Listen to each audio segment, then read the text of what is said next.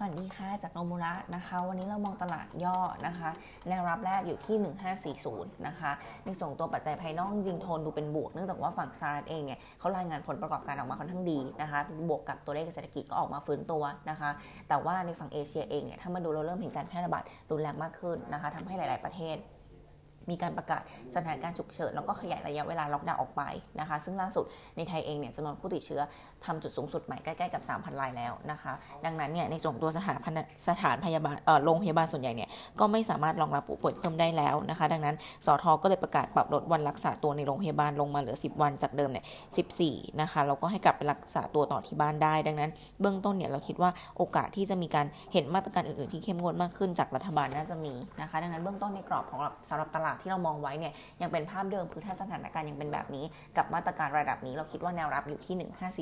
1540 1500 นะคะ แต่ว่าถ้ารุนแรงมากขึ้น คิดว่าแนวโน้มหลุดพันห้าก็อาจจะมีนะคะ ในส่วนของตัวเปเปอร์เนี่ยเรามีการอัปเดตในส่วนของตัวกลุ่มร้านอาหารนะคะ จากการประกาศปิดสถานที่เพิ่มเติม 31 31 แห่ง ซึ่งมีผลตั้งแต่วันที่ 26 นี้นะคะ โดยรวมแล้วเนี่ยก็มีร้านอาหารอยู่ในนั้นด้วย ไม่ได้ปิดแต่ว่าให้เปิดได้ถึงแค่5ทุ่มแล้วก็นั่งทานในร้านได้เนี่ยต้องห่างกัน 2 เมตรนะคะ ซึ่งตรงนี้เองเนี่ยเรามีมุมมองเป็น negative เนื่องจากว่าทำให้เวลาในการให้บริการเนี่ยลดลง แล้วก็ความจุในร้านเนี่ยลดลงด้วยนะคะ ดังนั้น demand ของคนที่จะออกมาทานอาหารนอกบ้านเนี่ยก็น้อยลงเช่นเดียวกันก็ impact กับกลุ่มโดยตรงนะคะเราแบ่งออกเป็น 2 เคสก่อนเคสแรกเนี่ยเป็น base ก็คือควบคุมได้แล้วก็เริ่มดีขึ้นในช่วงมิถุนายนนะคะ ดังนั้นในส่วนตัวกำไร quarter สองเราคิดว่าจะต่ำกว่า quarter หนึ่งเล็กน้อยไม่ได้มากนะคะ ส่วนกรณีที่ 2 ก็คือ worst case สถานการณ์เริ่มดีขึ้นในช่วงกรกฎานะคะ earning ของ quarter สองเนี่ยมีโอกาสที่จะเห็นขาดทุนนะคะ แต่ว่าอาจจะไม่แย่กับเท่ากับช่วงใน quarter สองปีที่แล้วนะคะ ดังนั้นเบื้องต้นถ้ามามองในขาของ downside จากต่อจากตัวหุ้นที่เรา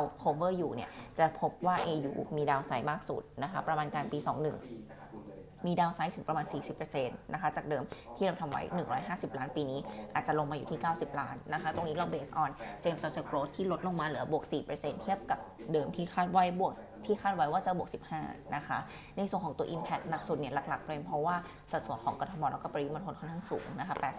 80-85%ส่วนที่รองลงมาเนี่ยก็จะเป็น M กับ ZEN นะคะ downside อยู่ที่ประมาณ 25-26%ดังนั้นโดยรวมสำหรับกลุ่มร้านอาหารเนี่ยต้องบอกว่า Impact โดยตรงนะคะ ดังนั้นคงคำแนะนำเป็นแค่ neutral สำหรับ sector ประมาณการก็อาจจะมี downside เพิ่มมากขึ้นนะคะ ตรงนี้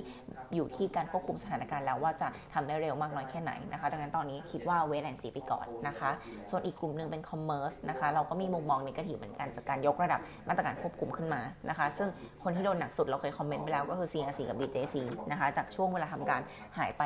9-16%ของแต่ละวันนะคะแล้วก็ 2 คือข้อจำกัดในการปิดบางพื้นที่ก็ทำให้กระทบกับรายได้ที่เกี่ยวเนื่องอย่างเช่นพวกรายได้ค่าเช่านะคะลองลงมาจาก 2ตัวนี้ก็คือ CPO จากเวลาทำการที่ลดลงเช่นเดียวกันนะคะดังนั้นเบื้องต้นสำหรับ 3 ตัวนี้เราประเมิน Impact ในแง่ของดาวไซด์ปี 21เนี่ยจะอยู่ที่ประมาณ 3-10%นะคะส่วนคนที่โดน Impact น้อยสุดก็จะเป็น Home Improvement เนื่องจากว่าเวลาปิดส่วนใหญ่ไม่เกิน3ทุ่มอยู่แล้วนะคะดังนั้นระยะสั้นในแง่ของตัว ราคาเนี่ยคิดว่าย่อลงมานะคะ ก็ยังถูกกดดันอยู่ แต่คิดว่าเป็นจังหวะที่น่าจะสะสมได้นะคะ เรายังมองตัวเลือกที่สะสมเป็นกลุ่มเดิมคือ BJC กับ CRC ก็คือตัวที่โดน Impact หนักสุดนะคะ คิดว่ารอซื้อเมื่ออ่อนตัวได้นะคะ ส่วนระยะสั้นถ้าอยากจะเล่นในแง่ของตัวตีม earnings quarter หนึ่งเรายังมองเป็นตัวเลือกเดิมก็คือตัวกลุ่ม home improvement ซึ่งเรา prefer เป็น global นะคะในแง่ของ valuation ด้วย แล้วก็ทิศทางการโตในช่วงที่เหลือของปีด้วย แล้วก็บวกกับไม่มีความเสี่ยงด้านการเงินนะคะ ดังนั้นเบื้องต้น commerce ระยะสั้นเราเลือกเป็น global ส่วน long term เราเลือกเป็น BJC แล้วก็ CRC นะคะ ส่วนอีกกลุ่มหนึ่งจะเป็น preview earnings นะคะตัวแรกเลยเนี่ยเป็น GFPT earnings quarter 1ต่ำสุดในรอบ 8 ปีนะคะ แล้ว preview net ออกมาที่ 101 ล้าน ลดลง 69%เยน78%คิวนะคะ ลงแรงทั้งเยนแล้วก็คิวมาจาก 2 เรื่อง 3 เรื่องนะคะ เรื่องแรกก็คือยอดขายลดลงเหลือ 3,300 ล้านนะคะ ลง 10%เยน14%คิวจากวอลุ่มทั้งดิทั้ง direct แล้วก็ indirect export ที่ลดลงนะคะ 2 ก็คือ margin drop เหลือ 10.5 นะคะ ลงทั้งเยนแล้วก็คิวตามรายได้ที่ลดลง แล้วก็ต้นทุนวัตถุดิบที่ปรับตัวเพิ่มขึ้นนะคะ 3 ก็คือ SG&A to sales เพิ่มสูงขึ้นมาอยู่ที่ 10%นะคะเพิ่มทั้ง YoY แล้วก็ QoQ เช่นเดียวกันตรงนี้เนี่ยมาจากค่าขนส่งที่สูงขึ้นนะคะ รวมถึงมีค่าใช้จ่ายของการเริ่มสายการผลิตใหม่ด้วยนะคะ ดังนั้นแนวโน้ม quarter สองเองเรามองว่าทิศทางเนี่ย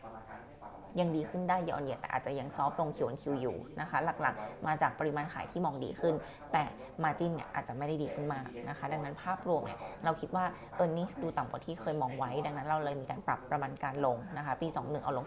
19%กำไรมาอยู่ที่ 925 ล้านนะคะ ก็สะท้อนในส่งตัวปริมาณส่งออกที่น้อยกว่าคาดแล้วก็ต้นทุนถั่วเหลืองที่สูงกว่าคาดนะคะ ดังนั้นคำแนะนำจึงปรับลงมาเหลือแค่ neutral นะคะจากเดิม trading buy ใช้ fair price ใหม่ปี 21 แล้วจะอยู่ที่ 11 บาทค่ะ ส่วนอีกตัวหนึ่งเป็น SAT นะคะ PU earnings quarter 1 เราทำเน็ตไว้ที่ 260 ล้าน โตได้ 35%เยียโต 8% Q นะคะ หนุนหลักจาก 2 เรื่องเรื่องแรกคือรายได้รวมเพิ่มขึ้น 24เอ่อ20%เยีย24% Q นะคะ ตามคำสั่งซื้อที่เพิ่มขึ้น 2 คือ margin ที่ดีขึ้นมาอยู่ที่ 20.8%เพิ่มทั้งเยียแล้วก็ Q ตาม U rate ที่เพิ่มขึ้นมาอยู่ที่ 70%นะคะ ส่วนแนวโน้ม quarter 2 เรามองไปต่อ year on year นะคะ ตามการเพิ่มขึ้นของรายได้รวม แล้วก็ผลของฐานต่ำใน 2Q 20ที่มีการปิดโรงงานชั่วคราวไปนะคะแล้วก็บวกกับมาจินยังดีขึ้นได้ต่อตามทิศทางของยูเรทที่สูงขึ้นนะคะดังนั้นภาพรวม SAT เรายังคงเลือกเป็น top pick ของกลุ่ม auto นะคะเรามองว่า e a r n i n g ในช่วงครึ่งแรกของปีเนี่ยโตเด่นยอนเยียนะคะเราก็ได้ margin ที่กลับมาสูงกว่า 20%ซึ่งเป็นเลเวลที่สูงสุดในรอบเออเป็นเลเวลที่สูงในรอบ 10 ปีนะคะแล้วก็มีจุดเด่นเรื่องปันผล 6-8%ต่อปีด้วย ดังนั้น ในส่วนตัว SAT ก็ยังคง maintain buy fair price อยู่ที่เดิม 25 บาทค่ะ วันนี้มีประมาณนี้นะคะ ขอบคุณค่ะ สวัสดีค่ะ